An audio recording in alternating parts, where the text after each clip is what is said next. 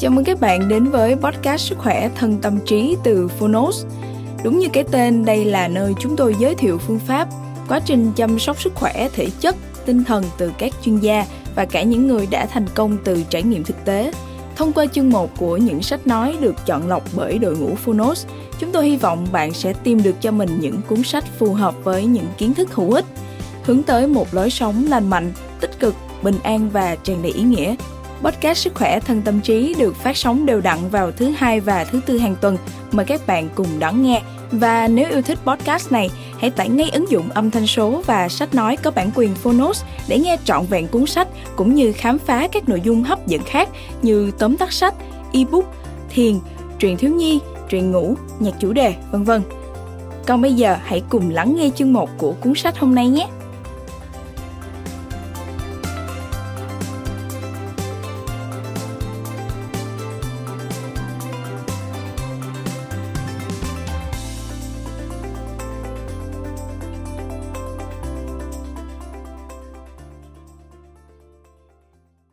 Bạn đang nghe từ Phonos.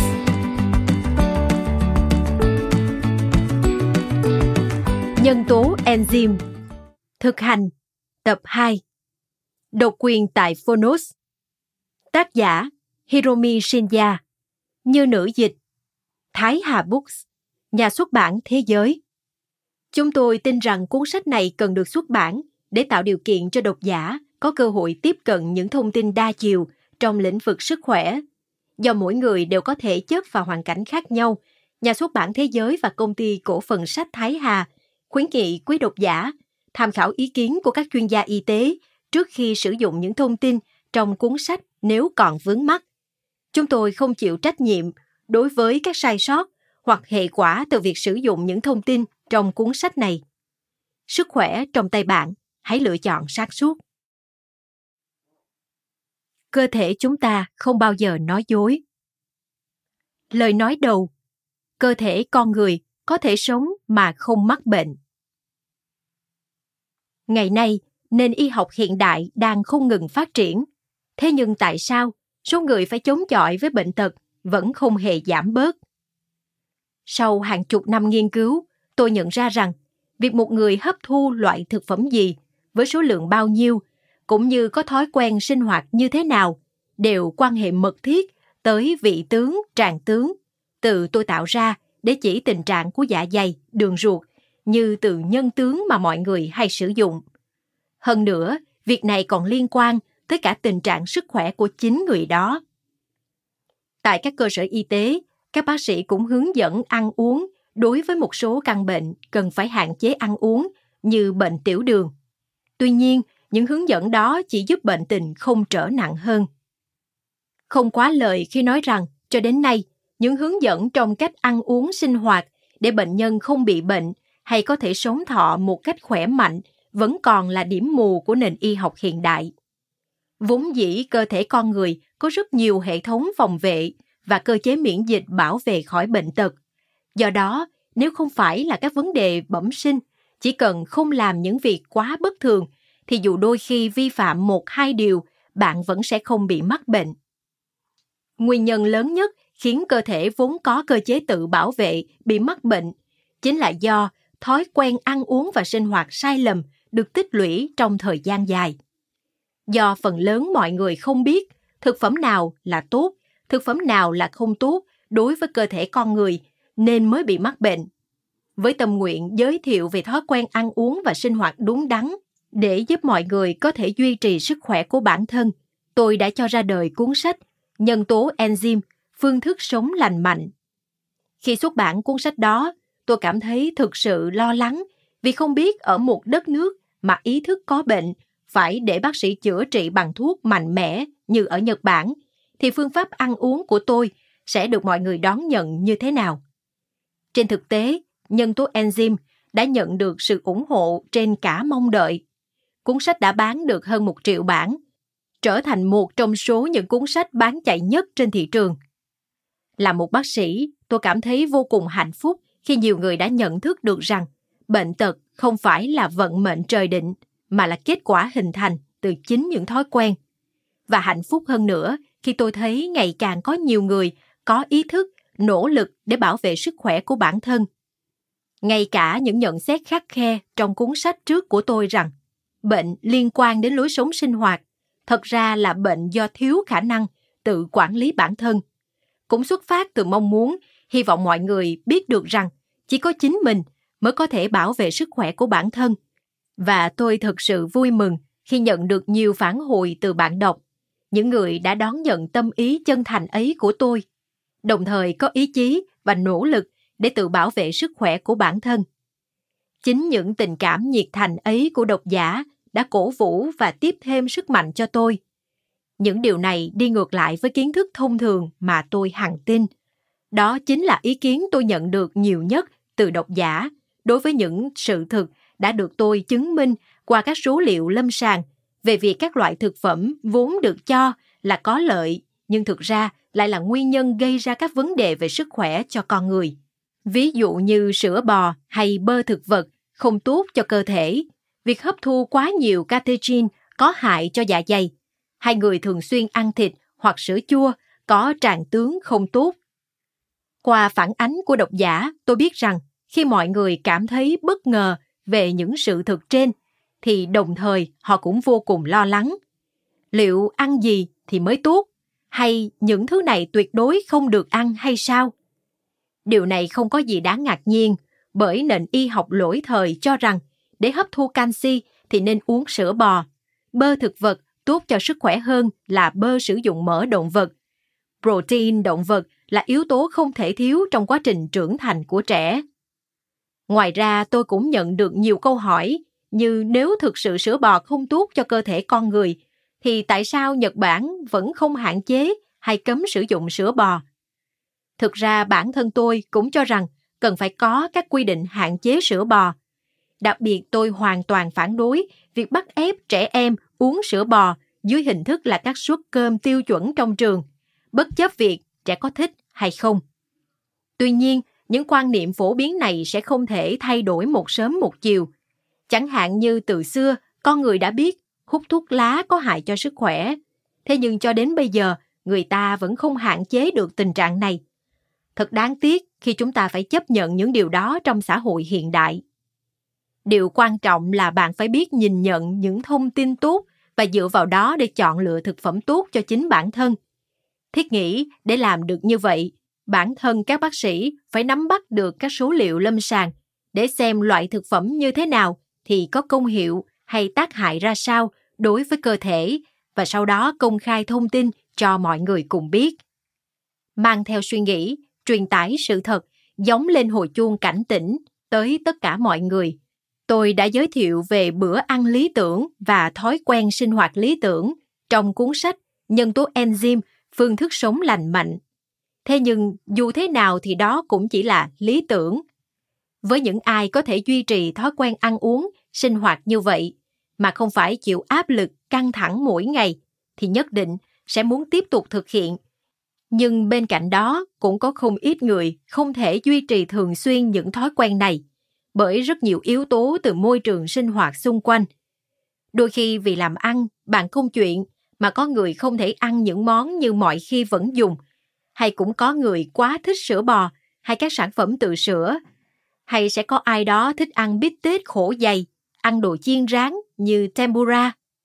Không sao cả, Mặc dù nói đây là những loại thực phẩm không tốt cho cơ thể, nhưng không có nghĩa là bạn tuyệt đối không được ăn chúng.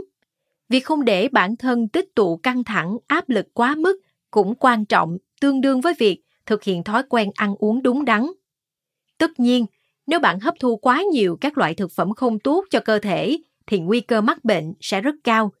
Nhưng như tôi đã nói ở trên, cơ thể chúng ta có thể xử lý được các chất độc hại ở một mức độ nào đó và đảm bảo chúng ta có thể sống khỏe mạnh. Nếu bạn thường xuyên chịu áp lực phải từ bỏ các món yêu thích chỉ vì nó không tốt cho cơ thể, thì ngược lại, bạn cũng không thể khỏe mạnh được. Quan trọng là bạn phải biết đâu là giới hạn của cơ thể và từ đó có thể thưởng thức các món yêu thích trong khi về cơ bản vẫn duy trì được thói quen ăn uống và sinh hoạt đúng đắn. Thực tế, tôi cũng là một người thích ăn thịt. Nhưng tôi luôn hiểu rõ rằng ăn thịt không tốt cho sức khỏe, nên tôi chỉ ăn 2 đến 3 lần trong một năm. Và tất nhiên, mỗi lần ăn, tôi đều cố gắng chọn loại thịt được nuôi dưỡng khỏe mạnh, tự nhiên và không có chất phụ gia, kích thích. Các loại thịt này thường có giá cao hơn bình thường, nhưng mỗi năm tôi cũng chỉ ăn có vài lần nên không cần phải quá lo lắng. Hơn nữa, khi giảm số lần ăn các món yêu thích, tôi còn có thêm một lợi ích nữa là cảm giác hạnh phúc vô ngần khi được ăn món đó. Cho dù là món yêu thích đến đâu, nhưng nếu ăn thường xuyên thì cảm giác ngon miệng cũng sẽ phai nhạt dần. Trong khi đó nếu thỉnh thoảng mới ăn thì bạn sẽ cảm thấy vô cùng hạnh phúc, thậm chí là cho đến tận hôm sau vẫn còn cảm thấy tràn trề sức lực. Bí quyết để sống lâu và khỏe mạnh chính là có thể thoải mái thực hiện thói quen ăn uống và sinh hoạt đúng đắn. Phương pháp trị liệu enzyme giúp dạ dày và đường ruột sạch đẹp hơn. Trong cuốn sách trước, tôi đã giải thích rằng khi duy trì thói quen ăn uống và sinh hoạt đúng đắn, thì con người có thể sống đến tuổi thọ mà ông trời ban cho, hay nói cách khác là đạt đến tuổi thọ tự nhiên của mình. Điều này có quan hệ đến các enzyme diệu kỳ đang hỗ trợ các hoạt động sống trong cơ thể con người. Tóm lại, lối sinh hoạt không tiêu tốn enzyme diệu kỳ chính là lối sinh hoạt giúp con người sống lâu và khỏe mạnh. Để cho những ai lần đầu tiếp xúc với từ enzyme diệu kỳ do chính tôi tạo ra không bị bỡ ngỡ, tôi xin giải thích ngắn gọn tại đây. Enzyme là tên gọi chung cho các protein xúc tác được tạo ra trong tế bào sinh vật và là thành phần không thể thiếu trong các hoạt động sống của sinh vật. Hạt giống có thể nảy mầm, phát triển là nhờ có tác động của enzyme. Thậm chí các hoạt động sống của con người cũng được duy trì bằng rất nhiều loại enzyme khác nhau. Không kể đến quá trình hấp thụ, tiêu hóa, ngay cả cử động tay chân hay suy nghĩ cũng đều có sự tham gia của các enzyme. Trong cơ thể chúng ta có hơn 5.000 loại enzyme khác nhau. Có nhiều loại enzyme đến vậy là bởi mỗi enzyme chỉ đảm nhiệm một hoạt động duy nhất. Bản thân sinh vật luôn tự sản sinh ra rất nhiều enzyme để đáp ứng nhu cầu cơ thể. Nhưng đến nay, người ta vẫn chưa giải thích được cơ chế hình thành enzyme trong các tế bào. Khi một bộ phận nhất định trong cơ thể tiêu hao một lượng lớn các enzyme chuyên biệt, thì tại các bộ phận khác trong cơ thể lại xuất hiện tình trạng thiếu các enzyme.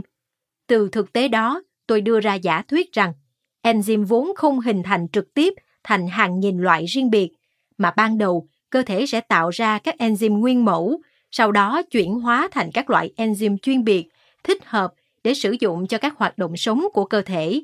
Và tôi đặt tên cho enzyme nguyên mẫu của các enzyme trong cơ thể là enzyme diệu kỳ.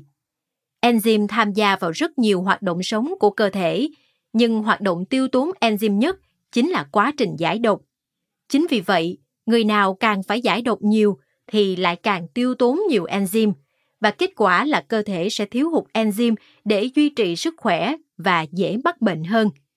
Do đó, thói quen sinh hoạt ăn uống lành mạnh cũng chính là thói quen ăn uống giúp cơ thể không phải giải độc và thói quen sinh hoạt giúp đào thải nhanh chóng các tác nhân khiến cơ thể bắt buộc phải thực hiện giải độc. Những số liệu lâm sàng của tôi cho thấy, trong số những loại thực phẩm vốn được mọi người tin tưởng là tốt cho cơ thể, có rất nhiều loại thực ra lại có hại cho cơ thể khi làm sản sinh ra độc tố trong cơ thể chúng ta. Chính vì vậy, hiện có rất nhiều người đang hàng ngày hấp thu các loại thực phẩm gây tiêu tốn enzyme và hậu quả là cơ thể họ trở nên dễ mắc bệnh tật hơn rất nhiều. Trong cuốn Nhân tố enzyme, phương thức sống lành mạnh, tôi đã đưa ra cảnh báo nghiêm trọng về các loại thực phẩm như sữa bò, các sản phẩm từ sữa, thịt, bơ thực vật, gạo trắng. Bởi tôi hy vọng bạn sẽ nhận ra được những sai lầm trong nhận thức thông thường của bản thân. Tuy nhiên, chỉ phòng tránh tiêu hao enzyme thôi vẫn chưa đủ. Để có thể sống lâu và khỏe mạnh, chúng ta cần phải tăng số lượng và kích hoạt các enzyme diệu kỳ trong cơ thể chúng ta. Vậy làm thế nào để gia tăng số lượng enzyme diệu kỳ và kích hoạt chúng? Có hai phương pháp để hình thành enzyme trong cơ thể chúng ta. Một là hình thành enzyme bên trong tế bào và hai là dựa vào các vi khuẩn thường trú trong cơ thể. Trước hết, để quá trình hình thành enzyme trong tế bào diễn ra thuận lợi, ta cần hấp thu các thực phẩm chứa nhiều enzyme để làm nguyên liệu và để làm tăng số lượng enzyme theo cách dựa vào các vi khuẩn thường trú trong cơ thể, ta cần có môi trường đường ruột tốt. Trong cuốn sách trước, tôi có nói người có vị tướng tràng tướng tốt là người khỏe mạnh, bởi vị tướng tràng tướng tốt không chỉ khiến các độc tố gây ảnh hưởng xấu đến sức khỏe, không thể tích tụ trong cơ thể, mà còn hỗ trợ các vi khuẩn thường trú có lợi cho cơ thể, sinh ra nhiều enzyme hơn nữa. Hoạt động của enzyme thay đổi rất lớn, tùy theo môi trường bên trong cơ thể. Do đó có rất nhiều cách khác nhau để kích hoạt enzyme. Ví dụ như không để cơ thể nhiễm lạnh hay cảm nhận hạnh phúc hoặc ổn định lại đồng hồ sinh học và nghỉ ngơi đầy đủ. Tóm lại, bằng việc cải thiện thói quen sinh hoạt, bạn có thể kích hoạt các enzyme hoạt động mạnh mẽ hơn. Chuyên môn của tôi là nội soi tiêu hóa, chẩn đoán và điều trị dựa vào kính nội soi. Thông thường bác sĩ nội soi sẽ dùng kính nội soi để kiểm tra bên trong ruột. Nếu phát hiện vấn đề thì sẽ phẫu thuật để trị liệu và kết thúc việc thăm khám. Tuy nhiên, tôi không dừng lại ở việc phẫu thuật trị bệnh, tôi còn rất chú trọng đến việc hướng dẫn việc ăn uống cũng như sinh hoạt cho bệnh nhân. Bởi từ những kinh nghiệm lâm sàng trong nhiều năm, tôi đã nhận thức sâu sắc rằng những chỉ dẫn dựa trên lý thuyết enzyme diệu kỳ không chỉ giúp ngăn ngừa bệnh tái phát hay di căn mà còn giúp bệnh nhân khôi phục tình trạng khỏe mạnh. Hiện ở Mỹ, những phương pháp trị liệu như vậy còn được biết đến với cái tên phương pháp trị liệu enzyme. Hiện tại ngày càng có nhiều bác sĩ và nghiên cứu công nhận rằng enzyme chính là chìa khóa bảo vệ sức khỏe cho con người. Từ đó các phương pháp trị liệu sử dụng enzyme ngày càng được đẩy mạnh. Và phương pháp trị liệu dựa trên thuyết enzyme diệu kỳ của tôi cũng có thể coi là một trong các phương pháp trị liệu enzyme. Đến thời điểm hiện tại, thuyết enzyme diệu kỳ vẫn chỉ là một giả thuyết. Tuy nhiên bản thân phương pháp trị liệu nhằm bổ sung enzyme cho cơ thể, phòng tránh tiêu hao enzyme và kích hoạt enzyme trong cơ thể đã được công nhận là một phương pháp trị liệu enzyme có hiệu quả trong việc giúp vị tướng tràng tướng tốt hơn, cũng như có tác dụng trong việc phòng tránh ung thư. Vì vậy, trong cuốn sách này, tôi sẽ tiếp thu những phản hồi của độc giả từ cuốn sách trước và giới thiệu tới bạn một cách cụ thể hơn về các thói quen ăn uống sinh hoạt để làm tăng lượng enzyme và đồng thời kích hoạt các enzyme trong cơ thể. Con người là một tập hợp của vô số sinh mệnh. Cơ thể con người là một tạo vật vô cùng tinh xảo và cao quý. Kể từ ngày bắt đầu theo học ngành y, tôi chưa bao giờ thấy thôi tháng phục, tôn kính trước hai từ sinh mệnh.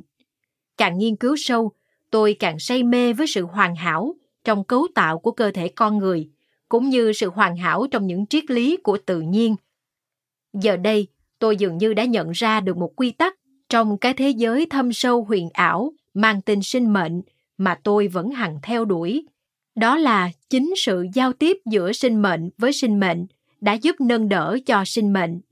Ta hay nói, con người không thể sống một mình. Tất cả các sinh mệnh đều bắt đầu sự tồn tại của mình bằng việc sống chung với các sinh mệnh khác. Con người chúng ta có thể kết nối các sinh mệnh là nhờ các động thực vật và vi sinh vật trên trái đất này. Tất cả các sinh mệnh đều sống dựa trên lương thực là các sinh mệnh khác. Từ lương thực này không chỉ đơn thuần mang nghĩa là thức ăn. Trong cơ thể chúng ta có vô vàng sinh mệnh là vi khuẩn đang cùng tồn tại. Và nếu không có sự tồn tại của chúng, thì con người không thể sống dù chỉ một ngày. Hơn nữa, mỗi một tế bào trong hơn 60.000 tỷ tế bào cấu thành nên cơ thể con người đều là một thể sống mang gen di truyền mà chúng ta nên gọi là kho dữ liệu của sinh mệnh. Như vậy, chúng ta có thể coi mỗi một con người là một tập thể các sinh mệnh của 60 triệu tế bào và vô số hàng trăm nghìn tỷ vi khuẩn tạo nên. Hãy thử tưởng tượng. Bạn là một tập hợp của vô số sinh mệnh. Thực ra, để duy trì sức khỏe của bạn, vô số sinh mệnh đang tạo nên hình dáng con người hiện tại của bạn, đang phải giao tiếp với nhau, trao đổi thông tin, không ngừng nghỉ. Các vi sinh vật trong cơ thể giao tiếp với các gen di truyền trong tế bào. Nghe thật khó tin đúng không nào?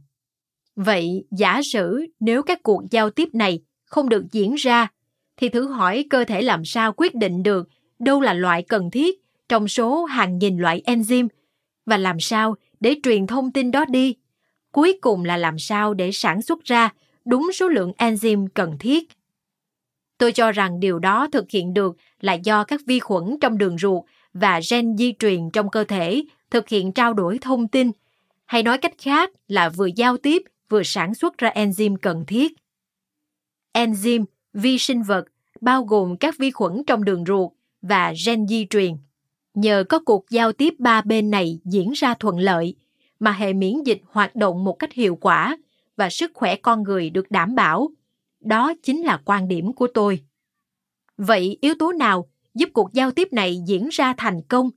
Tôi cho rằng nước đóng vai trò quan trọng trong vấn đề này. Trong các yếu tố cấu thành nên cơ thể người, yếu tố nhiều nhất chính là nước. Nước chiếm khoảng 60 đến 70% cơ thể con người. Không nói đến các cơ quan nội tạng hay trong tế bào, thậm chí đến cả da người, bộ phận luôn khiến chúng ta có cảm giác khô ráo. Thực ra, cũng chứa đầy nước. Nguồn nước dồi dào này sẽ chảy tuần hoàn trong cơ thể người dựa vào bốn quá trình lưu thông nước làm máu, bạch huyết, dạ dày, đường ruột, nước tiểu và hô hấp. Nhờ các quá trình lưu thông nước này mà gen, vi sinh vật và enzyme có thể trao đổi thông tin cho nhau, hay nói cách khác là giao tiếp với nhau. Ngoài ra còn có một quá trình lưu thông nữa, không nằm trong bốn quá trình lưu thông nước, nhưng tôi cho rằng nó đang đóng vai trò quan trọng cho các cuộc giao tiếp bên trong cơ thể, đó là lưu thông khí. Khí cũng giống như enzyme diệu kỳ. Tuy những ảnh hưởng to lớn của nó tới cơ thể con người vẫn chưa được y học chứng minh, nhưng đã được kiểm chứng qua kinh nghiệm thực tế. Và trong nền y học phương Đông, từ hàng ngàn năm trước, người ta đã bắt đầu áp dụng các phương pháp trị liệu dựa trên sự lưu thông khí này. Thực tế, các số liệu lâm sàng tôi thu thập được đã chỉ ra rằng quá trình giao tiếp giữa gen, vi sinh vật, enzyme và năm quá trình lưu thông lớn trong cơ thể có ảnh hưởng qua lại lẫn nhau. Khi cuộc giao tiếp ba bên này được diễn ra thuận lợi, thì năm quá trình lưu thông cũng tốt hơn. Và ngược lại, khi năm quá trình lưu thông diễn ra suôn sẻ, thì cuộc giao tiếp ba bên cũng rất thuận lợi. Nói cách khác là cơ thể con người sẽ khỏe mạnh. Cơ thể con người là tập hợp của vô số sinh mệnh, đồng thời đó cũng là một tập thể cùng chung số phận. Chỉ cần một bộ phận nào đó trên cơ thể chuyển biến xấu, thì toàn bộ cơ thể cũng chuyển biến xấu theo.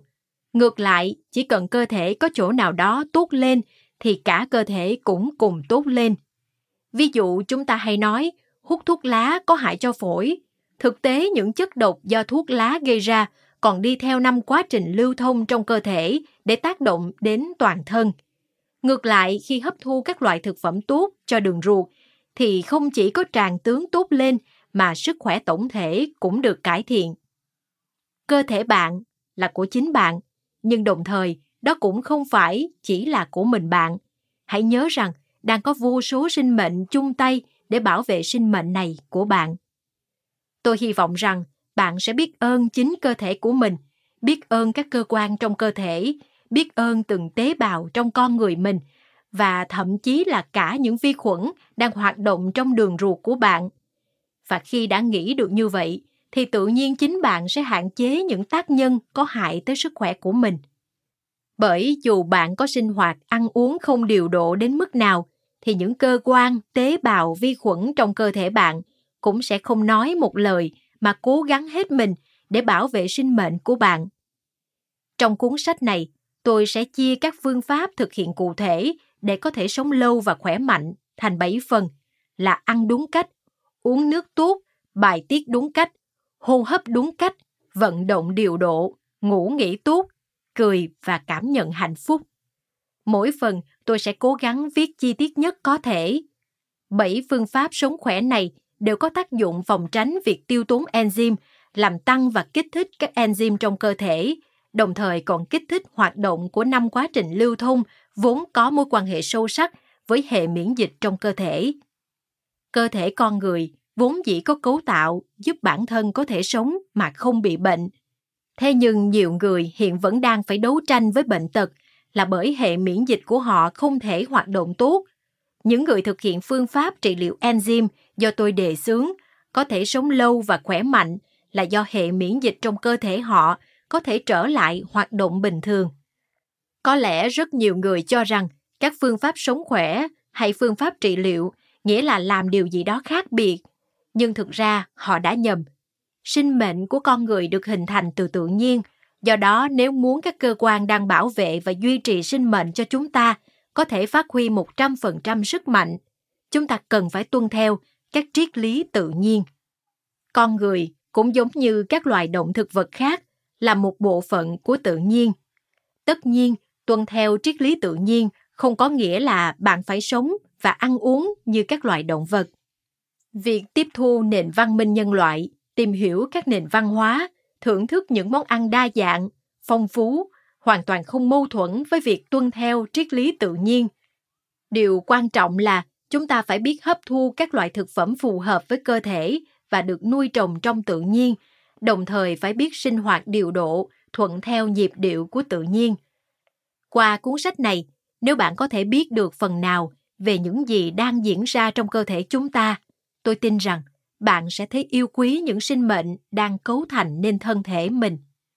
Nếu biết yêu thương, trân trọng những sinh mệnh ấy, bạn có thể sống một cuộc sống không còn liên quan đến bệnh tật.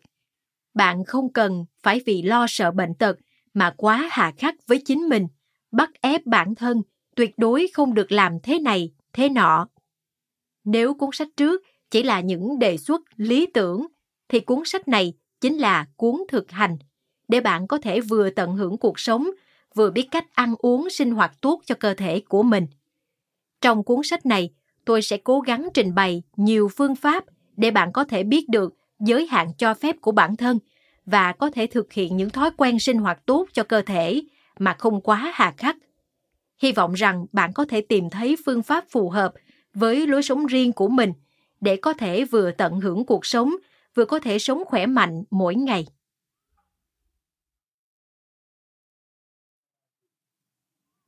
Chương 1. Phương pháp sống đạt đến tuổi thọ tự nhiên. Câu nói cửa miệng của mẹ tôi là Hãy trở thành một bác sĩ như Hideo Noguchi. Hãy trở thành một bác sĩ vĩ đại như Hideo Noguchi và cống hiến cho mọi người. Đó là những lời mẹ tôi vẫn thường nói ngày tôi còn bé. Tôi sinh năm 1935, năm chiêu hòa thứ 10. Và lúc đó, Hideo Noguchi đã là một vị bác sĩ vĩ đại của toàn thể người dân Nhật Bản. Hideo Noguchi sinh ra trong một gia đình làm nông nghèo khó. Thuở nhỏ vì một vết bỏng nặng mà bị mất cánh tay trái, nhưng ông vẫn khổ luyện trở thành một bác sĩ giỏi và đi sang Mỹ để tiếp tục nghiên cứu y học. Ở đó, ông đã đạt được nhiều thành tích xuất sắc mà ngay cả người Âu Mỹ lúc bấy giờ cũng không làm được. Tuy nhiên, trong một lần đi đến châu Phi để chữa bệnh sốt vàng da cho người dân ở đây, không may ông cũng bị nhiễm độc và qua đời. Đó là câu chuyện về Hideo Noguchi mà từ ngày bé mẹ đã kể đi kể lại cho tôi không biết bao nhiêu lần. Và cuối cùng khi kết thúc câu chuyện, mẹ nhất định sẽ nói một câu. Con cũng hãy cố gắng thành một bác sĩ vĩ đại như Hideo Noguchi và cống hiến cho mọi người nhé. Tôi lớn lên trong những câu chuyện kể ấy của mẹ và từ khi học tiểu học, tôi đã tâm niệm rằng tương lai mình nhất định sẽ trở thành bác sĩ cứu giúp mọi người. Thế nhưng bây giờ nghĩ lại, tôi lại thấy hơi kỳ lạ bởi gia đình tôi vốn làm nghề buôn bán chăn mền ở Yanakawa, thuộc vùng Kyushu, Nhật Bản. Là con trai trưởng trong gia đình, đáng lẽ bố mẹ phải bảo tôi tiếp tục kế thừa công việc của ông cha mới phải. Gia đình tôi không nghèo khó như gia đình Hideo Noguchi. Tôi cũng không hẳn là được đặt kỳ vọng phải trở thành người thành công, danh vọng. Không phải do nhìn vào thành tích tốt ở trường mà bố mẹ tôi khuyên tôi làm bác sĩ hơn là kế nghiệp gia đình. Trái lại, mẹ nói với tôi chuyện hãy trở thành một bác sĩ vĩ đại, còn trước cả khi tôi đi học, lúc tôi 4 năm tuổi gì đó. Tôi nhớ mẹ tôi kể rằng cụ cố của mẹ tôi từng làm ngự y trong phủ chúa ở Kurume. Chắc lúc đó mẹ tôi vẫn còn hoài niệm niềm tự hào của tổ tiên dòng họ. Thế nên, năm 1963, khi tôi quyết định sang Mỹ với tư cách là một bác sĩ thực tập, người hạnh phúc nhất lúc bấy giờ chính là mẹ tôi. Lúc mới đặt chân lên đất Mỹ, cuộc sống của tôi chẳng có gì là sung sướng cả. Tỷ giá đồng đô la lúc đó rất cao, một đô la bằng 360 yên. Công việc nặng nhọc mà tiền lương thì ít ỏi. Lúc đó tôi cũng cảm nhận được sự phân biệt chủng tộc ở nơi đây. Trong những ngày tháng ấy, điều khiến tôi trụ vững ở Mỹ và bước tiếp những ngày tháng sau này chính là câu nói của mẹ. Hãy trở thành một bác sĩ vĩ đại như Hideo Noguchi. Hơn nữa, nhờ mẹ mà tôi nhận được đãi ngộ hơn hẳn những người Nhật khác. Bởi ngày từ bé, mẹ đã vạch ra con đường du học Mỹ và cho tôi học tiếng Anh, thế nên tôi hầu như không gặp phải các vấn đề trong ngôn ngữ. Ở Mỹ, năng lực ngôn ngữ, năng lực tiếng Anh và những đánh giá xã hội, địa vị xã hội hay thu nhập có mối quan hệ tương quan với nhau.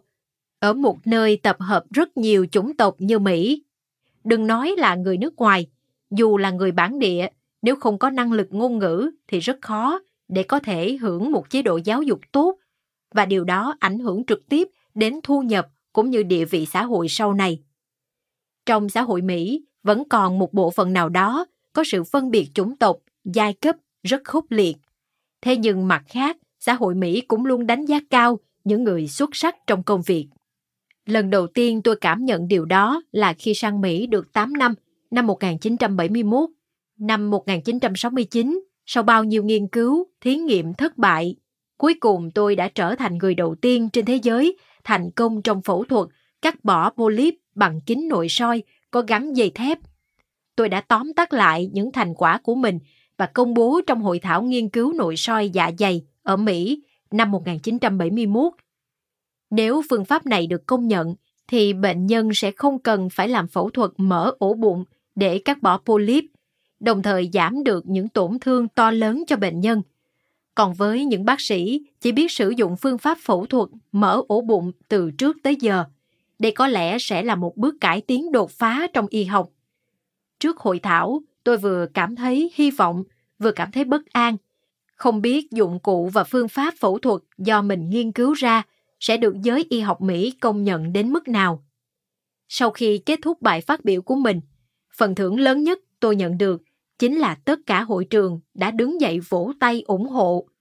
Từ giây phút đó, nội soi, một lĩnh vực ngoại khoa mới đã được ra đời. Nghe tiếng vỗ tay không dứt trong khán phòng, tôi cảm thấy dường như mình đã tiến thêm một bước tới gần Hideo Noguchi. Đừng sống bùng nổ để rồi vụt tắt, hãy sống bùng nổ nhưng vẫn dài lâu. Sau khi được giới y học công nhận, tôi có cơ hội được gặp gỡ nhiều người trong ngành hơn. Tôi cũng đã có dịp được gặp một bậc thầy trong ngành y.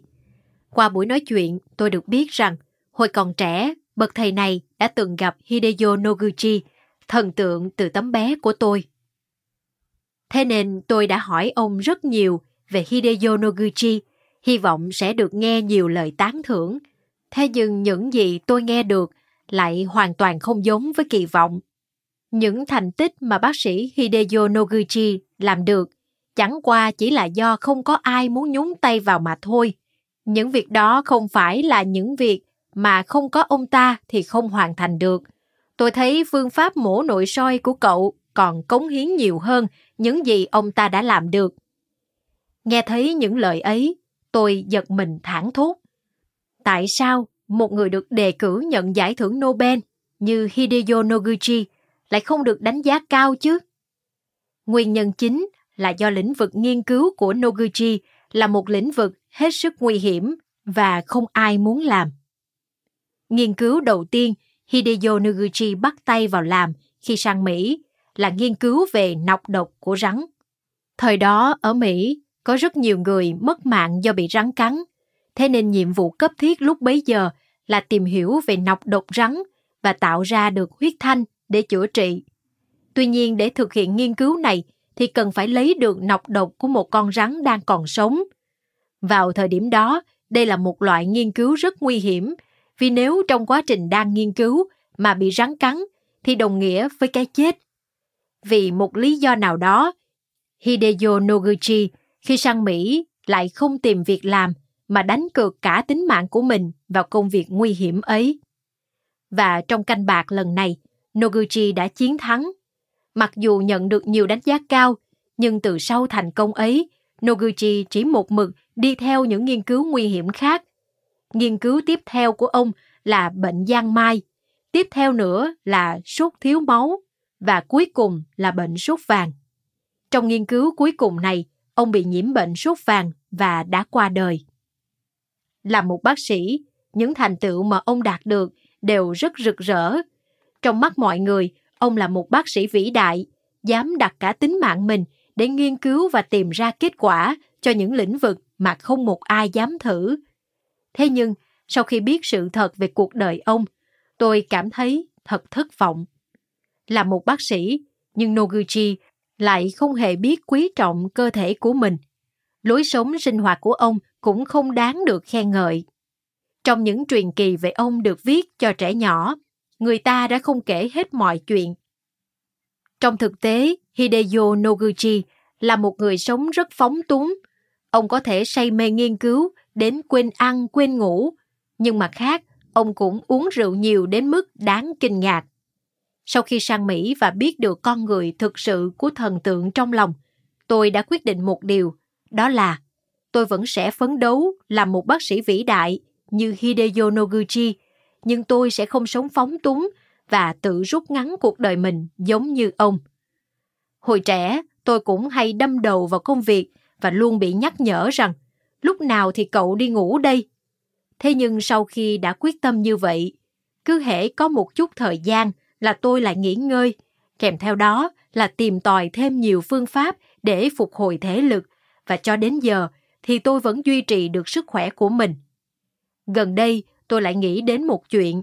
Nếu lúc đó Hideo Noguchi chịu chú ý đến bản thân, không phóng túng và làm cơ thể tiêu hao hết enzyme diệu kỳ, thì có lẽ ông đã không bị mắc bệnh sốt vàng. Trên thực tế, vị bác sĩ cùng nghiên cứu căn bệnh này với ông lại không bị mắc bệnh.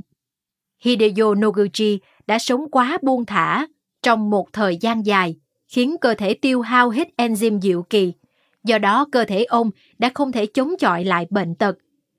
Với tôi, Hideyo Noguchi là một thần tượng từ thuở nhỏ mà tôi luôn hướng tới, nhưng đồng thời ông cũng là một tấm gương xấu, chỉ cho tôi biết rằng bản thân là bác sĩ thì càng phải chú ý đến sức khỏe hơn những người khác tuyệt đối không thể sống như những bệnh nhân của mình được. Tôi đã có thể mở ra một lĩnh vực mới, lĩnh vực nội soi trong y học, chính là nhờ vào tâm nguyện, muốn trở thành một bác sĩ vĩ đại như Hideyo Noguchi. Và mặc dù công việc vất vả, nhưng tôi vẫn có một sức khỏe tốt, chính là việc quyết tâm không thể sống thiếu điều độ như Hideyo Noguchi. Thần tượng của tôi, bác sĩ Hideyo Noguchi, đã qua đời ở tuổi 51. Có thể nói, ông đã sống một cuộc đời đầy nhiệt huyết, nhưng cũng vụt tắt rất nhanh. Tôi tin rằng ông còn muốn sống lâu hơn và cứu giúp nhiều người hơn nữa. Sống bùng nổ nhưng vẫn lâu dài. Điều mà Hideo Noguchi không thể thực hiện chính là điều mà tôi đang hướng tới. Đừng để giá trị tuổi thọ trung bình đánh lừa. Hideo Noguchi mất năm 51 tuổi để lại tiếc thương trong lòng bao người. Thế nhưng tuổi thọ lúc đó của người Nhật năm 1928 còn chưa đến 51 tuổi, tức là Hideyo Noguchi đã sống lâu hơn tuổi thọ trung bình của người Nhật. Người ta thường đánh giá một người sống thọ dựa vào việc tuổi của người đấy có vượt qua được số tuổi trung bình của người dân hay không. Thực ra cách đánh giá này cũng chỉ mới phổ biến trong những năm gần đây người Nhật bắt đầu chú ý đến giá trị tuổi thọ trung bình vào khoảng 23 năm trước, khi tuổi thọ trung bình của Nhật Bản đạt mức cao nhất trên thế giới. Còn thời điểm trước đây, người ta chỉ chú ý đến tuổi thọ của người thân, gia đình, hàng xóm, tất cả những người gần gũi với mình. Bởi vậy khi nói Hideyo Noguchi qua đời năm 51 tuổi, để lại vô vàng tiếc thương trong lòng mỗi người dân, thì điều đó cũng có nghĩa là đương thời vẫn có những người sống khỏe mạnh và thọ hơn nữa. Tất nhiên, dù có nói là sống thọ, nhưng số người trên 100 tuổi thời đó vẫn không thể nhiều như hiện tại được. Nhưng những người sống đến 80 tuổi thì cũng chẳng hiếm chút nào. Nếu cả hiện tại và quá khứ đều có những người sống thọ đến như vậy, thì tại sao tuổi thọ trung bình của Nhật Bản lại biến động nhiều đến thế? Nếu chỉ nhìn vào con số, ta sẽ thấy tuổi thọ trung bình của người Nhật đã tăng lên rõ rệt. Năm 1947, không lâu sau chiến tranh, tuổi thọ trung bình của nam giới là 50,06 tuổi, ở nữ giới là 53,96 tuổi. Nhưng đến năm 2005, tuổi thọ trung bình ở nam giới là 78,53 tuổi và ở nữ giới là 85,49 tuổi. Như vậy, trong vòng 60 năm, tuổi thọ trung bình của người Nhật đã tăng lên khoảng 30 tuổi. Thế nhưng con số này không có nghĩa là những người trước kia chỉ sống đến năm 50 tuổi, nay sống thêm đến năm 90 tuổi. Ở đây chúng ta cần hiểu cơ chế tuổi thọ trung bình. Tuổi thọ trung bình chính là số năm tuổi thọ trung bình còn lại của những bé không tuổi mới sinh, hay nói cụ thể hơn là tính xem những đứa trẻ không tuổi được sinh trong năm đó sống thêm được bao nhiêu năm và lấy đó làm cơ sở tính ra tuổi thọ trung bình. Trong bản thống kê tuổi thọ trung bình giản lược do Bộ Y tế công bố mỗi năm đều thể hiện cả tuổi thọ trung bình của người dân và tuổi thọ trung bình của nhóm tuổi phổ biến nhất. Tuy nhiên, nếu nhìn kỹ vào trong các biểu đồ này, bạn sẽ thấy những điều hết sức thú vị. Như tôi đã nói, khoảng cách giữa tuổi thọ trung bình của các bé không tuổi sinh năm 1947 với các bé không tuổi sinh năm 2005. Ở nam là 28,47 tuổi, ở nữ là 31,53 tuổi. Tuy nhiên, nếu xét trong cùng điều kiện với những người 80 tuổi, thì khoảng cách này ở nam giới chỉ là 3,61 tuổi và ở nữ giới là 6,02 tuổi. Như vậy, nguyên nhân chính giúp tuổi thọ trung bình của người Nhật tăng lên nhiều như vậy không phải là do số tuổi của người dân thực sự tăng, mà là do tỷ lệ tử vong của trẻ sơ sinh được giảm xuống. Nói đến đây, tôi có một câu hỏi muốn đặt ra cho mọi người. Những người 80 tuổi trước đây và những người 80 tuổi hiện tại, nhóm nào có tỷ lệ phải đi bệnh viện nhiều hơn? Câu trả lời chính là những người 80 tuổi hiện tại. Chỉ cần nhìn xung quanh thôi là thấy không có mấy ai là không phải sử dụng các dịch vụ chăm sóc sức khỏe của bệnh viện.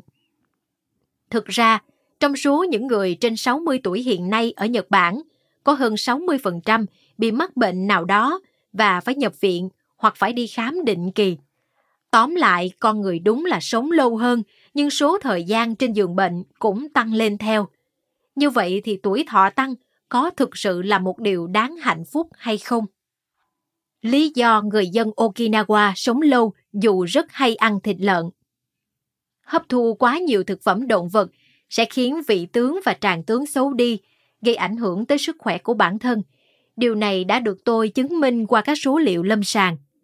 Thế nhưng nhiều người đã đặt câu hỏi. Những người cao tuổi ở Okinawa nói rằng ăn thịt lợn chính là bí quyết sống khỏe của họ.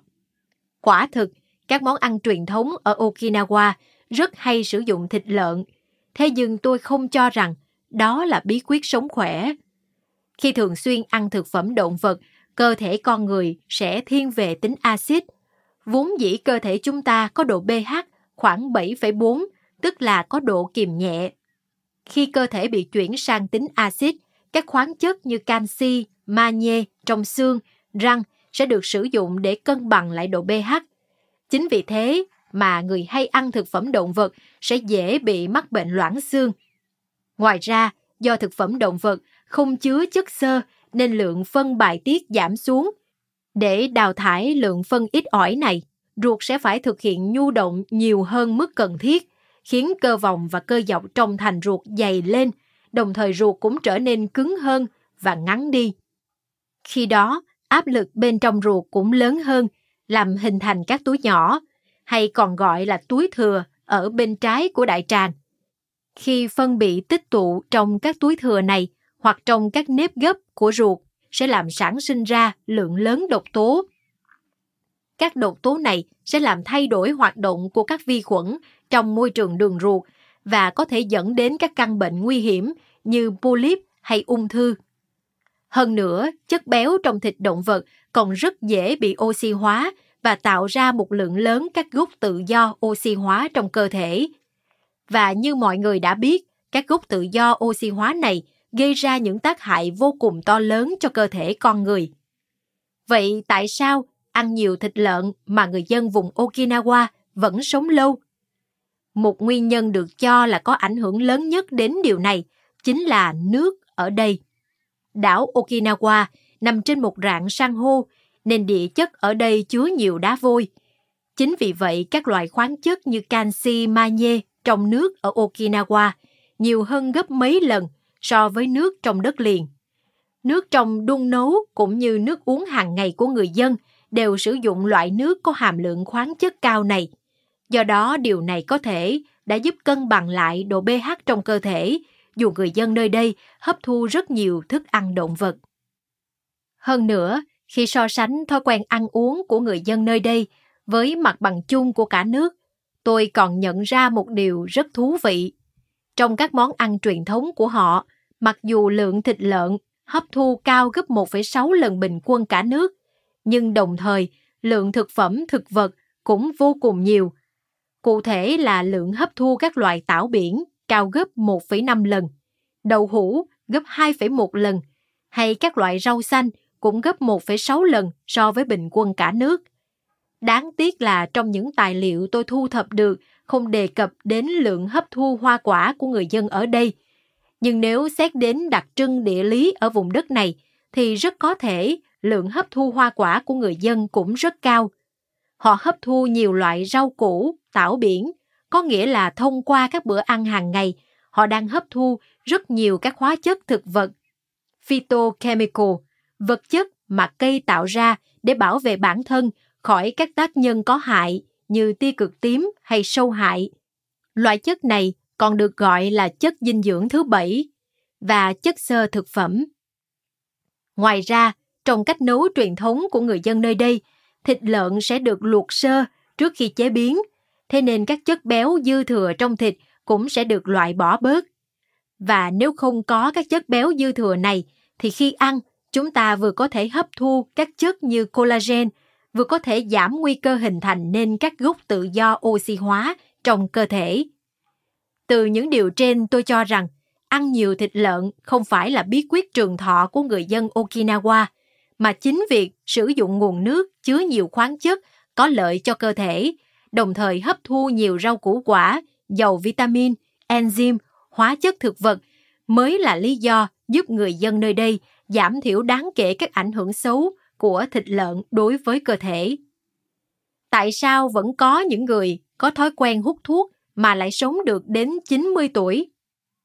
Cũng giống như trên, trong xã hội hiện nay vẫn có những người sống khỏe mạnh đến 90 tuổi, dù họ có thói quen hút thuốc lá thường xuyên. Thông thường sống đến 90 tuổi đã được cho là người sống thọ. Tuy nhiên, giới hạn tuổi thọ của con người thực ra lại trên dưới 120 tuổi. Tính ra thì những người có thói quen hút thuốc lá này đã bị rút ngắn khoảng 30 năm tuổi thọ. Tất nhiên, chúng ta không thể khẳng định chắc chắn rằng 30 năm tuổi thọ bị rút ngắn đó hoàn toàn là do tác hại của thuốc lá. Nhưng nếu có thể bỏ thuốc lá, thì chắc chắn họ còn có thể sống thọ hơn nữa. Những người hút thuốc lá mà có thể sống đến 90 tuổi thì chí ít cũng phải sống đến 100 tuổi nếu không hút thuốc lá. Mặc dù thuốc lá gây nhiều tổn hại cho cơ thể, nhưng tôi cho rằng nếu chúng ta biết tạo những thói quen sinh hoạt ăn uống đúng đắn thì sẽ kích thích hệ miễn dịch của cơ thể hoạt động hiệu quả, từ đó ức chế các tác hại của thuốc lá xuống mức thấp nhất. Ngoài ra, chất nicotine có trong thuốc lá còn có tác dụng kích thích hệ thần kinh phó giao cảm, nên việc hút thuốc cũng có một chút tác dụng như giúp cơ thể thư giãn sau khi tập trung vào công việc. Do đó với những ai phải chịu quá nhiều căng thẳng trong công việc, khiến hệ thần kinh giao cảm bị kích thích thường xuyên, thì một lượng nhỏ thuốc lá cũng có tác dụng tốt là làm giải tỏa căng thẳng. Mặc dù vậy, trong thuốc lá còn chứa nhiều chất có hại như nicotine, hắc ín, cadimi, nitrosamin, formaldehyde. Do đó nếu hút nhiều thuốc lá thì ở một mức độ nào đấy chắc chắn sẽ gây ra các ảnh hưởng xấu cho cơ thể. Trong thực tế, các số liệu do Hội Nghiên cứu Ung thư phổi quốc tế IASLC đưa ra cho thấy 85% nguyên nhân gây ra ung thư phổi là do hút thuốc chủ động, 3% nguyên nhân là do hút thuốc thụ động, hít phải khói thuốc lá tỏa ra do người khác hút. Đến đây, có một thông tin mà tôi hy vọng những người hút thuốc sẽ nắm được. Đó là so với luồng khói chính do người hút thuốc hít phải, thì luồng khói phụ do những người xung quanh người hút thuốc hít phải còn chứa độc tính cao gấp mấy lần. Trong cơ thể con người tồn tại một yếu tố gọi là sự khác biệt cá nhân. Nếu có những người rất yếu với các loại độc tố trong thuốc lá, thì cũng có những người có khả năng giải độc mạnh và có thể sống lâu hơn. Cho dù bản thân người hút thuốc có khả năng chịu đựng tốt với các độc hại này và không bị mắc các bệnh nặng do độc tố trong thuốc lá gây ra. Nhưng chắc chắn bên cạnh người đó sẽ có những người không thể chịu đựng được. Bởi vậy, tôi hy vọng rằng những ai đang hút thuốc có thể ý thức được rằng bạn không chỉ đang phá hoại sức khỏe của chính bản thân mình, mà còn phá hoại sức khỏe của gia đình và người thân xung quanh bạn. Cả nhà tôi đều bị ung thư. Chuyện này không phải là số mệnh.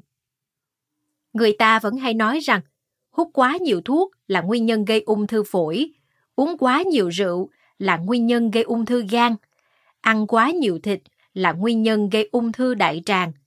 Và sự thực đúng là như vậy. Tuy nhiên, hấp thu với lượng bao nhiêu và tần suất như thế nào thì bị coi là hấp thu quá nhiều và dẫn đến phát bệnh thì tùy vào thể trạng mỗi người. Tôi không thể khẳng định cho bạn một con số cụ thể được. Ví dụ, các kết quả lâm sàng của tôi cho thấy nguyên nhân gây ra các bệnh hiện đang chưa rõ nguyên nhân như bệnh viêm loét đại tràng hay bệnh Crohn, một loại bệnh viêm đường ruột, chính là do sữa bò và các sản phẩm từ sữa. Tuy nhiên trong thực tế, có những người dù chỉ dùng một chút sữa hay các sản phẩm từ sữa cũng đã phát bệnh, trong khi có người uống sữa hàng ngày nhưng vẫn không thấy biểu hiện gì.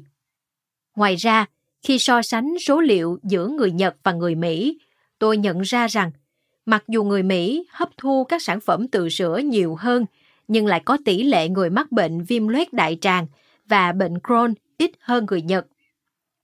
Và khi so sánh thói quen ăn uống của từng cá nhân, tôi nhận ra rằng so với người Mỹ đã thường xuyên ăn các sản phẩm từ sữa từ xa xưa, người Nhật mặc dù cũng hay ăn các sản phẩm từ sữa, nhưng với thời gian hình thành thói quen ngắn nên dễ mắc bệnh hơn, dù chỉ với một lượng hấp thu rất nhỏ. Từ đó có thể thấy, chính vì thời gian tích lũy ít hơn nên khả năng chịu đựng của người Nhật với sữa bò hay các sản phẩm từ sữa cũng kém hơn. Như vậy, đâu là nguyên nhân dẫn đến sự khác biệt trong khả năng chịu đựng của mỗi gia đình, mỗi cá nhân với những căn bệnh? Trong nền y học phương Tây hiện đại, người ta nhận ra rằng tỷ lệ trẻ con mắc phải các căn bệnh bố mẹ từng mắc phải là rất cao. Do đó, nguyên nhân lớn nhất dẫn đến sự khác nhau giữa các cá nhân được cho là xuất phát từ gen di truyền. Chắc hẳn bất cứ ai khi đi khám sức khỏe cũng sẽ được hỏi các câu như gia đình anh chị có ai bị ung thư không? Gia đình anh chị có ai bị tiểu đường không? Người ta đưa ra các câu hỏi này bởi họ cho rằng nguyên nhân lớn nhất gây ra các bệnh trên chính là do yếu tố di truyền. Tất nhiên, chúng ta không thể phủ nhận ảnh hưởng của yếu tố di truyền tới các thế hệ sau, nhưng tôi cho rằng so với di truyền thì việc kế thừa các thói quen sinh hoạt ăn uống từ bố mẹ mới là nguyên nhân lớn khiến con cái mắc các bệnh này. Hay nói cách khác, thói quen ăn uống trong gia đình của một người sẽ có ảnh hưởng lớn đến tỷ lệ phát bệnh của người đó. Và để chứng minh cho giả thuyết này, tôi đã nỗ lực thu thập rất nhiều dữ liệu trong suốt một thời gian dài. Giả sử nếu gen di truyền thực sự là nguyên nhân lớn nhất gây bệnh, thì chắc chắn tỷ lệ mắc cùng một bệnh ở hai đứa trẻ sinh đôi cùng trứng mang gen di truyền giống nhau hoàn toàn sẽ cao hơn tỷ lệ này ở cặp bố mẹ con cái. Và tôi đã cố thu thập các dữ liệu để kiểm tra xem nếu có môi trường sống khác nhau thì tỷ lệ các cặp song sinh cùng trứng mắc các căn bệnh giống nhau là bao nhiêu. Vì có rất ít trường hợp thỏa mãn hoàn toàn điều kiện trên, nên cho đến nay tôi vẫn chưa thu thập được số liệu hoàn chỉnh.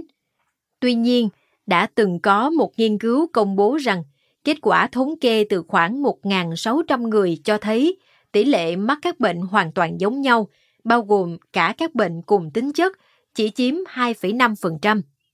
Hiện tại, tôi vẫn đang trong giai đoạn bắt đầu điều tra, nghiên cứu, nhưng tôi chắc chắn rằng những cặp vợ chồng có cùng lối sống sẽ mắc cùng một kiểu bệnh. Vợ chồng là hai người khác nhau và chắc chắn không mang gen di truyền giống nhau. Mặc dù vậy, so với cặp song sinh cùng trứng nhưng không sống cùng nhau, thì các cặp vợ chồng cùng chung sống lại có xu hướng mắc các bệnh có tính chất giống nhau. Đặc biệt, khi nghiên cứu những cặp vợ chồng gắn bó với nhau khoảng 30 năm. Phần lớn trong số họ, nếu một người bị ung thư đại tràng, thì người còn lại cũng bị polyp đại tràng. Hoặc nếu người vợ bị ung thư vú, thì người chồng cũng bị ung thư tuyến tiền liệt. Tất nhiên, vẫn cần phải thu thập thêm các số liệu khác nữa để đưa ra một con số tỷ lệ chính xác. Nhưng đến lúc này thì tôi có thể biết rằng so với nguyên nhân gen di truyền, nguyên nhân từ thói quen ăn uống sinh hoạt mới là nguyên nhân khiến nguy cơ phát bệnh giống nhau trong gia đình tăng cao. Cho đến nay, nếu trong gia đình có bố mẹ, con cái, anh chị em mắc bệnh giống nhau, thì người ta thường kết luận một cách phiến diện rằng đây là bệnh di truyền. Chính vì vậy, ngay cả những người bình thường cũng bắt đầu coi bệnh tật là vận mệnh không thể tránh khỏi. Bởi người nhà bị bệnh ung thư hay có tiền sử gia đình mắc bệnh đột quỵ. Thế nhưng sự thực lại không phải như vậy. Đúng là có những căn bệnh bẩm sinh do gen di truyền quyết định như bệnh mù màu, máu khó đông. Tuy nhiên, đối với hầu hết những căn bệnh nguy hiểm hiện chưa rõ nguyên nhân mà chúng ta đang phải đối mặt như ung thư, tai biến mạch máu não, nhồi máu cơ tim, nguy cơ phát bệnh do yếu tố di truyền không hề cao như chúng ta vẫn nghĩ. Ví dụ, cho dù bố mẹ anh chị của một người phát bệnh thì anh ta cũng không cần phải buông xuôi bởi bản thân anh ta có thể dựa vào những nỗ lực của bản thân để phòng tránh các căn bệnh này ở một mức độ nào đó. Bạn nên cẩn thận với các phương pháp chống lão hóa. Tôi muốn mình được trẻ trung mãi mãi. Dù là nam giới hay nữ giới, hẳn bất cứ ai trong chúng ta cũng đều có mong ước như vậy. Đặc biệt là những ai đang bắt đầu cảm thấy cơ thể suy yếu dần thì sẽ càng mong muốn dừng lại quá trình già đi này của bản thân. Hiện trên thế giới đang có rất nhiều phương pháp để chống lại quá trình này và chúng được gọi chung là phương pháp chống lão hóa. Hiện nay ở Nhật Bản, phương pháp chống lão hóa đang dần trở thành một trào lưu, thu hút được sự chú ý của rất nhiều người. Tuy nhiên phải nói thật rằng, trong số các phương pháp đó, có rất nhiều phương pháp mà tôi khuyên bạn không nên dùng. Đặc biệt, có rất nhiều yếu tố nguy hiểm trong các phương pháp chống lão hóa với mục đích chỉ để cho vẻ bên ngoài của con người trông trẻ hơn. Ví dụ như phương pháp lột hóa chất hiện đang được phụ nữ đặc biệt quan tâm, coi đó như một phương pháp hiệu quả giúp lấy lại làn da tươi trẻ. Tuy nhiên phương pháp này lại phá vỡ lớp bảo vệ trên da và khiến da phải chịu nhiều tổn thương hơn nữa. Da được cấu tạo gồm 3 tầng theo thứ tự từ trên xuống là tầng biểu bì, tầng trung bì và tầng hạ bì. Trong đó bộ phận có tác dụng như một rào chắn ngăn cản quá trình thoát hơi nước trong cơ thể, đồng thời ngăn không cho dị vật bên ngoài tiến vào là một lớp sừng của tầng biểu bì và chỉ dày 20 micron. Một micron bằng 1 phần 1 ngàn mm. Lớp sừng này cực kỳ mỏng nên bình thường chỉ cần dùng móng tay cào là đã có thể phá vỡ chúng rồi. Khi bị cào, trên da chúng ta sẽ để lại các vết ửng đỏ, chính là do rào chắn bị phá vỡ. Các vi khuẩn xâm nhập và gây ra hiện tượng viêm. Lớp sừng rào chắn quan trọng ấy tạo nên một lớp màng mỏng phía trên biểu bì mà chúng ta hay gọi là ghét. Nhiều người thường chà sát nhằm kỳ sạch lớp ghét này mỗi ngày. Tuy nhiên, lớp ghét đó lại đóng vai trò quan trọng như là lớp rào chắn bảo vệ cơ thể. Khi chúng ta kích thích mạnh hơn mức cần thiết, da sẽ dễ bị viêm hoặc làm tăng sắc tố trên da. Do đó, bạn nên tránh việc kỳ ghét quá mức cần thiết. Hơn nữa, dù bạn không kỳ, thì các tế bào sừng bị lão hóa và không cần thiết cũng sẽ tự động rơi khỏi cơ thể. Mỗi một sinh vật đều có một tuổi thọ của riêng mình và trong mỗi tế bào của sinh vật đều có một chu trình trao đổi chất với tốc độ lý tưởng nhất cho sinh vật. Bất cứ hành động nào làm ảnh hưởng đến tốc độ của quá trình trao đổi này chắc chắn sẽ gây ra các ảnh hưởng xấu tới cơ thể sinh vật. Hơn nữa, các liệu pháp lột hóa chất đều có sử dụng dược phẩm. Chúng không chỉ bóc lớp sừng trên da, mà còn bóc tách đến tầng biểu bì và cưỡng chế thúc đẩy quá trình tăng trưởng của chúng.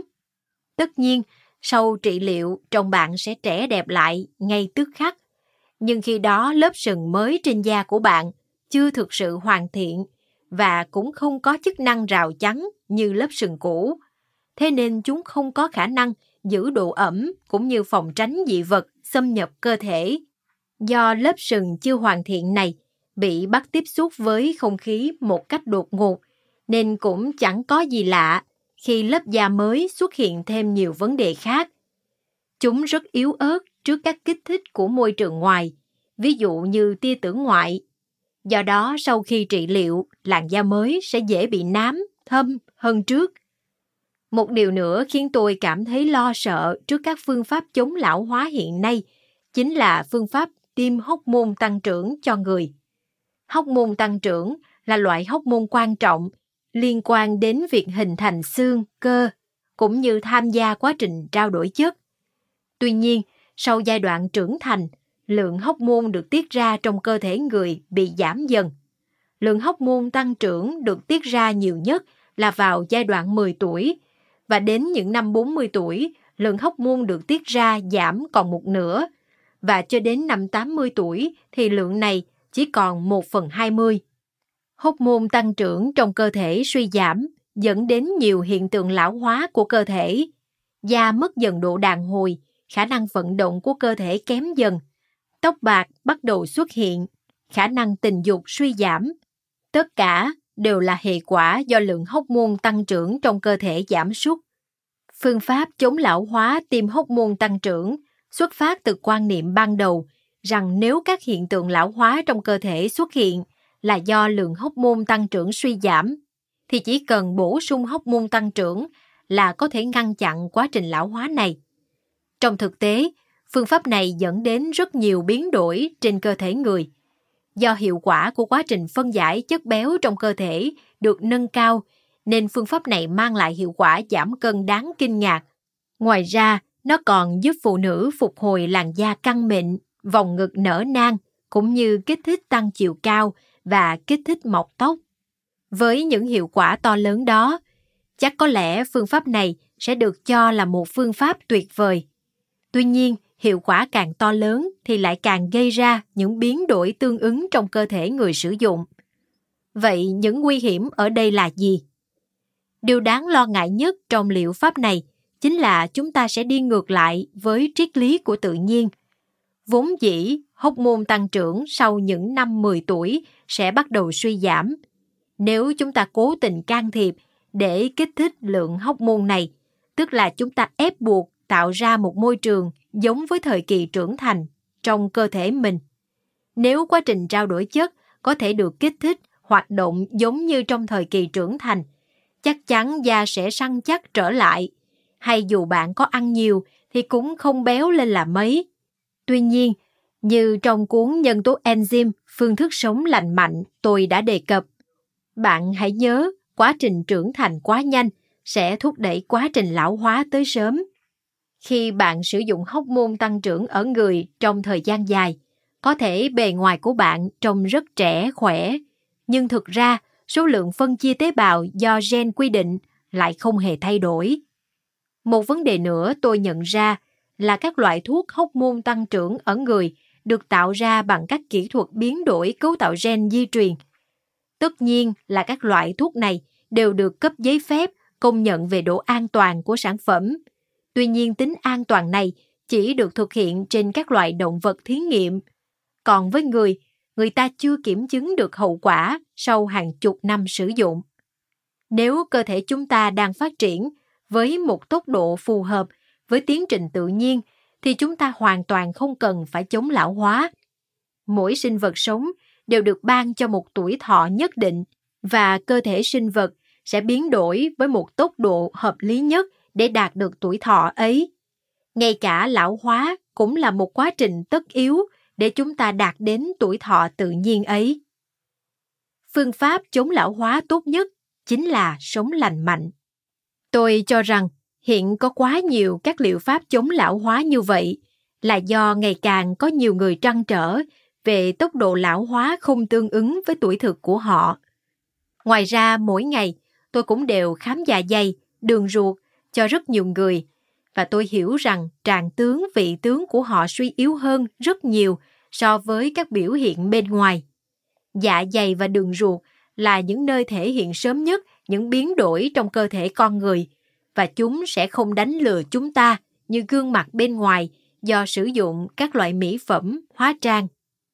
Tốc độ lão hóa diễn ra nhanh hơn có thể do rất nhiều nguyên nhân, do thói quen sinh hoạt xấu như hấp thu quá nhiều thực phẩm động vật, hút thuốc, uống rượu hoặc do căng thẳng, sóng điện từ, khiến cơ thể sinh ra một lượng lớn các gốc tự do oxy hóa. Các loại phụ gia thực phẩm, các loại thuốc bảo vệ thực vật cũng được coi là một trong số các nguyên nhân để nhanh tốc độ lão hóa của cơ thể. Người Nhật thường hay nói rằng, hãy cho tôi một bí quyết để sống khỏe mạnh và trường thọ. Nhưng trong thực tế, chúng ta không thể bó hẹp các bí quyết sống khỏe vào một điều được. Thực phẩm, nước uống, thói quen sinh hoạt, đời sống tinh thần, có rất nhiều yếu tố hình thành nên trạng thái sức khỏe của con người. Dù có ăn uống hợp lý đến mấy, nhưng nếu bạn cứ giữ những thói quen sinh hoạt không lành mạnh, thì cũng khó có thể duy trì tình trạng sức khỏe tốt được. Ngược lại, dù có sinh hoạt điều độ mà lại ăn các loại thực phẩm có hại cho sức khỏe, thì tốc độ lão hóa của cơ thể cũng sẽ tăng nhanh. Hơn nữa, cho dù cùng một loại thực phẩm, nhưng tùy theo cách nấu nướng, nước sử dụng hay các thành phần có trong thực phẩm mà ảnh hưởng của chúng tới cơ thể lại rất khác nhau. Nhiều người khi biết được một thứ gì đó là tốt cho cơ thể, thường hay có suy nghĩ chỉ cần hấp thu thật nhiều thứ đó thì có thể duy trì sức khỏe tốt. Tuy nhiên cơ thể con người lại không đơn giản đến như vậy. Dù là catechin, vi khuẩn lactic hay polyphenol đều có mặt tốt cho cơ thể. Tuy nhiên, nếu liên tục uống một lượng trà xanh lớn có chứa nhiều catechin sẽ gây ra bệnh viêm teo dạ dày và có thể dẫn đến ung thư. Hay nếu bạn ăn nhiều sữa chua có chứa vi khuẩn lactic trong thời gian dài, đường ruột của bạn sẽ kém đi. Hoặc từng có một thời người ta cho rằng polyphenol chứa trong rượu vang đỏ rất tốt cho cơ thể, nên có nhiều người uống cả chai rượu vang đỏ mỗi ngày. Tuy nhiên điều đó chỉ khiến cơ thể phải tiêu tốn một lượng lớn enzyme mỗi ngày để phân giải lượng cồn trong cơ thể. Do đó, tác hại do tiêu hao enzyme lại lớn hơn rất nhiều so với những lợi ích khi hấp thu polyphenol vào cơ thể. Vận động điều độ cũng là một yếu tố không thể thiếu để duy trì sức khỏe con người. Tuy nhiên, vận động quá độ lại khiến cơ thể tiêu hao enzyme, nên cuối cùng lại thành có hại cho cơ thể. Giữ gìn cơ thể sạch sẽ cũng là điều cần thiết để duy trì sức khỏe. Nhưng nếu quá sạch sẽ, kỳ cọ quá mức cần thiết cũng sẽ làm tổn hại đến lớp sừng trên da, từ đó phá hỏng lớp rào chắn của da và làm khả năng miễn dịch của cơ thể bị giảm sút. Như tôi đã nói nhiều lần, cơ thể chúng ta không đơn giản chỉ là hấp thu một thứ tốt thì cả cơ thể sẽ tốt. Thậm chí, dù có là thứ tốt đến đâu, nhưng nếu bạn cứ cố chấp hấp thu thật nhiều một thứ đó, thì ngược lại, nó sẽ trở thành nguyên nhân phá vỡ sự cân bằng trong cơ thể. Đối với việc duy trì sức khỏe cho cơ thể, thì việc hấp thu quá nhiều hay hấp thu lệch về một chất cũng có tác hại tương tự như thiếu các chất cần thiết cho cơ thể vậy. Nhiều người thường mong muốn có một vẻ ngoài luôn trẻ trung, xinh đẹp, nhưng vẻ đẹp thực sự của con người phải xuất phát từ một cơ thể khỏe mạnh. Các loại thuốc, mỹ phẩm hay các liệu pháp chống lão hóa sai lầm, dù có giúp chúng ta trông xinh đẹp tươi trẻ, nhưng nếu bên trong cơ thể không được cải thiện, thì các liệu pháp đó cũng chẳng giải quyết được gì. Điều cần thiết để có thể sống lâu và khỏe mạnh đó là giữ cân bằng cho cơ thể, hấp thu các chất tốt cho cơ thể, làm những việc tốt cho cơ thể ở một mức độ vừa phải và thuận theo tự nhiên. Do đó, tôi thường hướng dẫn các bệnh nhân của mình thực hiện 7 phương pháp sống khỏe như dưới đây. 1. Ăn uống đúng cách. 2. Uống nước tốt. 3. Bài tiết đúng cách. 4. Hô hấp đúng cách. 5. Vận động điều độ. 6. Ngủ nghỉ hợp lý. 7. Cười vui vẻ và cảm nhận hạnh phúc. 7 phương pháp sống khỏe này là những điều cơ bản trong phương pháp ăn uống lành mạnh Shinja và là các hạng mục thực hành cụ thể trong phương pháp trị liệu enzyme. Trạng thái khỏe mạnh là trạng thái mà quá trình trao đổi chất được diễn ra với một tốc độ lý tưởng nhất với cơ thể sinh vật. Do đó, chính việc sống khỏe mạnh mới là liệu pháp chống lão hóa tốt nhất cho chúng ta. Bí quyết trường thọ và khỏe mạnh mà enzyme chỉ cho chúng ta. Tôi cho rằng chìa khóa nắm giữ sức khỏe chính là lượng enzyme trong cơ thể. Nếu lượng enzyme trong cơ thể càng lớn, thì quá trình trao đổi chất sẽ được diễn ra một cách bình thường, đồng thời cơ chế giải độc và hệ thống miễn dịch hoạt động tốt, giúp cơ thể phòng tránh bệnh tật. Bảy phương pháp sống khỏe mà tôi đề xuất đều là những phương pháp mang hiệu quả bổ sung – kích hoạt và phòng chống tiêu hao enzyme trong cơ thể. Nếu chỉ nhìn vào từng hiện tượng đơn lẻ trên cơ thể, chúng ta sẽ thấy có rất nhiều vấn đề. Nhưng nếu đi sâu vào vấn đề gốc rễ của chúng, thì tất cả đều là do thiếu enzyme mà ra. Tất nhiên, tùy từng vấn đề mà loại enzyme thiếu hụt sẽ khác nhau.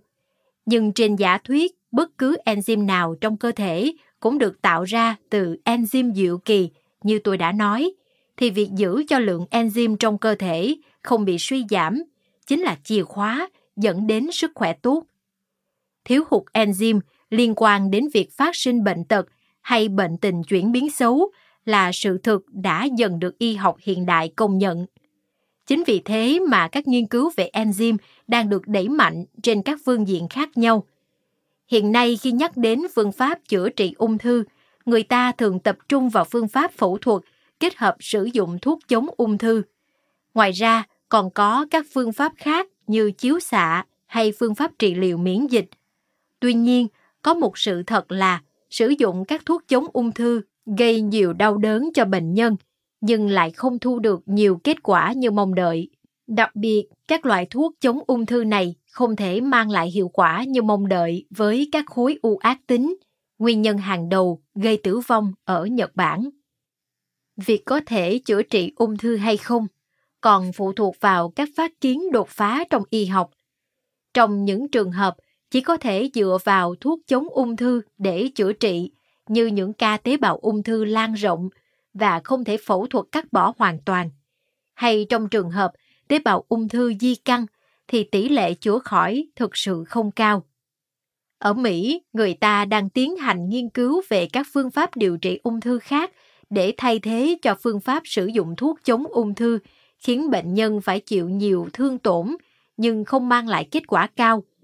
Trong số các phương pháp đang được nghiên cứu đó, có một phương pháp gọi là trị liệu enzyme dùng trong điều trị ung thư tuyến tụy bằng cách sử dụng enzyme có tên là pancreatin.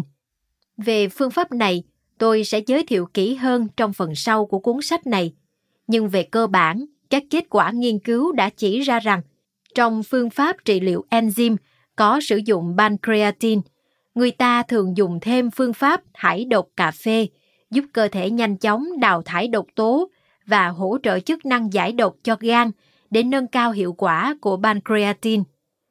Về thải độc cà phê, tôi sẽ giới thiệu trong phần bài tiết đúng cách, một trong bảy phương pháp sống khỏe. Ở đây, Tôi chỉ nói việc bài tiết các độc tố ra ngoài cơ thể sớm để chúng không tồn động lâu trong cơ thể cũng dẫn đến việc giảm thiểu tối đa lượng enzyme dùng cho giải độc. Do đó, đây là một phương pháp sống khỏe nên được sử dụng cho mọi người, không riêng gì những người bị ung thư tuyến tụy. Tôi cũng cảm thấy rất tự hào vì bảy phương pháp sống khỏe mà tôi giới thiệu trong cuốn sách này chính là cách an toàn, ít nguy hiểm nhất trong số các phương pháp trị liệu enzyme hiện nay. Đó là bởi tất cả các phương pháp này đều dựa trên triết lý tự nhiên. Thậm chí ngay cả phương pháp trị liệu enzyme sử dụng pancreatin tôi đã nêu ở trên, mặc dù có ít nguy hiểm hơn khi so sánh với các liệu pháp sử dụng thuốc chống ung thư thông thường. Nhưng dẫu sao, bản thân enzyme pancreatin sử dụng trong liệu pháp này cũng là sản phẩm nhân tạo và liều lượng sử dụng dựa trên phán đoán của con người, nên ít nhiều nó vẫn còn những nguy hiểm nhất định.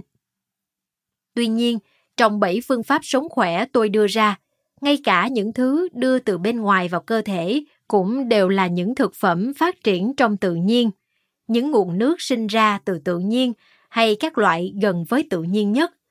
Hơn nữa, bảy phương pháp này chú tâm tới thực hiện các thói quen sinh hoạt, giúp ổn định môi trường bên trong cơ thể và giúp đồng hồ sinh học của cơ thể trở lại bình thường, tuân theo nhịp điệu của tự nhiên. Điều quan trọng là ngay cả quá trình hình thành hay hoạt hóa enzyme cũng đều diễn ra dưới các hình thức phù hợp nhất với sức khỏe của từng người, nên không ngoa khi nói rằng những phương pháp này hoàn toàn không gây nguy hiểm cho người thực hiện. Nếu phải nói đến những nguy cơ của các phương pháp này, thì có lẽ chỉ là chi phí cao và công sức bỏ ra để có thể có các loại thực phẩm và nước uống tốt cho cơ thể trong điều kiện hiện nay. Tuy nhiên, nếu nghĩ đến những người bệnh vừa phải chịu đau đớn do bệnh tật, vừa phải chi trả số tiền lớn để chữa trị, thì chắc cũng chẳng có ai bận tâm vì một chút chi phí để có được những thực phẩm và nước uống tốt cho cơ thể. Bí quyết để sống trường thọ chính là phòng tránh tiêu hao enzyme trong cơ thể. Bí quyết để sống khỏe mạnh chính là hoạt hóa enzyme, duy trì ổn định của hệ miễn dịch và sự cân bằng nội môi vốn có của cơ thể. Tuy nhiên, thực hiện những điều này tuyệt đối không khó như bạn nghĩ. Hiểu rằng con người cũng là một phần của tự nhiên, học theo các triết lý tự nhiên và sinh hoạt điều độ thuận theo tự nhiên chính là cách sống giúp con người đạt đến tuổi thọ tự nhiên của mình. Cảm ơn bạn đã lắng nghe podcast Sức khỏe thân tâm trí. Podcast này được sản xuất bởi Phonos, ứng dụng âm thanh số và sách nói có bản quyền dành cho người Việt. Hẹn gặp lại ở những tập tiếp theo.